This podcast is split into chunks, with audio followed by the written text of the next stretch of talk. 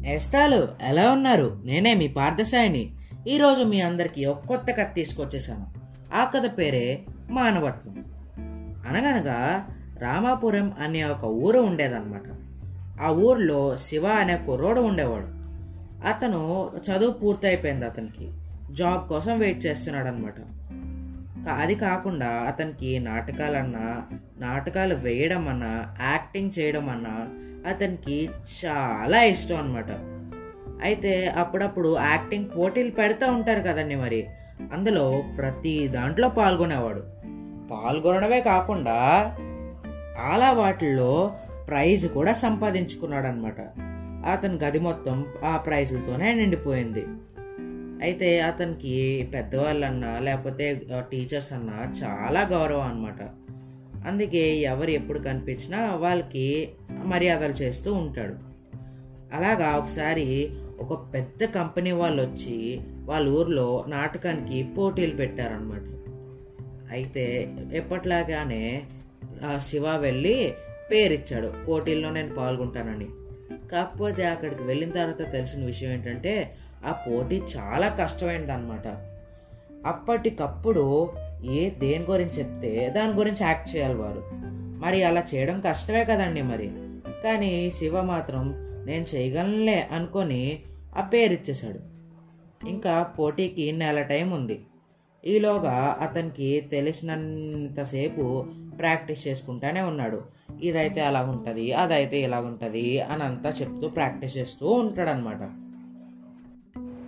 అలాగా నెల టైం అయిపోయింది. మరి పోటీకి వెళ్ళాలి కదా మరి. అలాగే ఒకరోజు బయలుదేరి పోటీకి వెళ్ళాడనమాట పోటీ అనేది ఒక చిన్న ఆడిటోరియంలో జరుగుతుంది. ఆ ఆడిటోరియం గేట్ ముందర ఒక అవ్వ అంటే ఒక ముసలావిడ కూర్చొని అడుక్కుంటుంది అనమాట అయితే మరి శివకి పెద్దవాళ్ళన్నా ఎవరన్నా గౌరవం కదండి మరి. అందుకే వెంటనే వెళ్ళి అవ్వ దగ్గరికి వెళ్ళి అవ్వ ఇంత ఎండలో అడుక్కుంటున్నావు ఎందుకు పక్కకు రా అని చెప్పి పక్కనే ఉన్న ఒక హోటల్కి తీసుకెళ్ళి ఒక మంచి భోజనం పెట్టించి ఇంకా తన దగ్గర ఉన్న వంద రూపాయలు ఆ అవ్వకి ఇచ్చేసాడు అనమాట తను ఏదోలాగా వెళ్తానులే అని చెప్పి ఆ అవ్వకి ఇచ్చేసాడు ఎంత మంచి పని చేశాడో చూశారు కదా నేస్తాలో. కానీ అక్కడితో ఆగలేదు అతను. అవ్వ నీకెవరూ లేరా? అని అడిగాడు అనమాట శివ. అవును బాబు నేను ఎప్పటి నుంచో ఇక్కడిక్కడే తిరుగుతూ ఉంటున్నాను. నాకు ఎవ్వరూ లేరు అని అన్నది. అప్పుడు శివకి చాలా బాధేసింది అనమాట మరి బాధేస్తుంది కదండి మరి నేస్తాలు? అలా అంటే అలాగా ఒక అప్పటికప్పుడు ఒక ఆలోచన ఆలోచించి అవ్వా నువ్వు ఎక్కడికి వెళ్ళకు ఒక రెండు గంటలు నేను వస్తాను ఇక్కడే కూర్చో అని చెప్పి ఒక చెట్టు కూర్చోపెట్టాడు అనమాట అతని ఆలోచన ఏంటంటే ఒకవేళ పోటీలో ఖచ్చితంగా గెలుస్తాడని నమ్మకం ఉందన్నమాట. అందుకే వచ్చిన డబ్బుని ఆ అవ్వకి ఇచ్చేద్దామని చెప్పి అనుకున్నాడు. ఆ ప్రైజ్తో ఆ అవ్వ ఆయన చక్కగా ఉండొచ్చు అని అనుకున్నాడు. అయితే పోటీ స్టార్ట్ అయింది. శివకి శివని గాంధీ తాతలా యాక్ట్ చేయమన్నారనమాట అయితే అతను చాలా చక్కగా చాలా చక్కగా యాక్ట్ చేశాడనమాట గాంధీ అచ్చు గాంధీ తాతలాగానే యాక్ట్ చేశారు.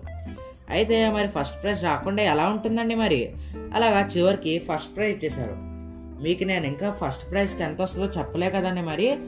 ఒక లక్ష రూపాయలు ఇస్తానన్నారు అనమాట ఫస్ట్ ప్రైజ్కి. ఇంకా లక్ష రూపాయలతో పాటు వాళ్ళ దగ్గర ఉద్యోగం కూడా ఇస్తానన్నారు. చివరికి శివకి ఫస్ట్ ప్రైజ్ వచ్చేసింది. దాంతో అతని దగ్గరికి అనుకుంటున్న ఉద్యోగం వచ్చేసింది.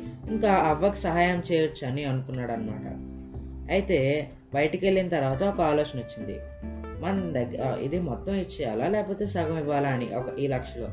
అప్పుడు వెంటనే తను మనసులోనే మనకైతే ఉద్యోగం వచ్చింది కదా. పాపం ఆ అవ్వ ఏం ఏం చేసుకుంటుంది? ఈ యాభై వేలు అయిపోయిన తర్వాత అని చెప్పి వచ్చిన డబ్బునంతా ఆ అవ్వకి ఇచ్చేశాడు. ఆ అవ్వ చివరికి నువ్వు చాలా సంతోషంగా ఉండాలి బాబు అని చెప్పి నవ్వేసి చాలా ఆనందపడి వెళ్ళిపోయిందనమాట అయితే ఈ కథలో నీతి ఏంటంటే మనం చేసే మంచి పని మన మాటల్లో కాదు మన చేతల్లో ఉండాలి. అప్పుడే దాన్ని మంచి పని అంటారనమాట ఇంక ఈ కథ సమాప్తం నేస్తాలు. మరి నిన్నటి పొడుపు కథలకి ఆన్సర్ చెప్తాను ఆగండి. మొదటిది పని చేసేటప్పుడు దాని టోపీ వెనకాల ఉంటుంది పని చేయకపోతే దాని టోపీ ముందర ఉంటుంది అదేంటో కాదు పెన్ అన్నమాట. ఇక్కడ టోపీ అంటే దాని క్యాప్ అన్నమాట. రెండోది పాపం రాత్రంతా ఒంటరిగానే ఒక ఒక స్తంభం మీద కూర్చొని ఉంటుంది. అలా రాత్రంతా మెలకుగానే ఉంటుంది. ఇంకేంటనుకుంటున్నారా? అదే స్ట్రీట్ ల్యాంప్ అన్నమాట. ఇంకా చివరిది. అదే ఒక కర్ర. కానీ ఎంత విసిరినా చేతిలోనే ఉంటుంది. ఏంటది? ఇంకేంటి? విసిన కర్ర. మరి ఈరోజు పొడుకలు చూసేద్దామా? మొదటిది. గుండ్రంగా ఉంటాను కానీ బంతిని కాదు. కింద పడితే పగిలిపోతాను కానీ గుడ్డుని కాదు. నన్ను కాలుస్తారు నాలో ఉంచుతారు. నేను ఎవరిని రెండోది నోరు లేకపోయినా కరుస్తాయి అవి.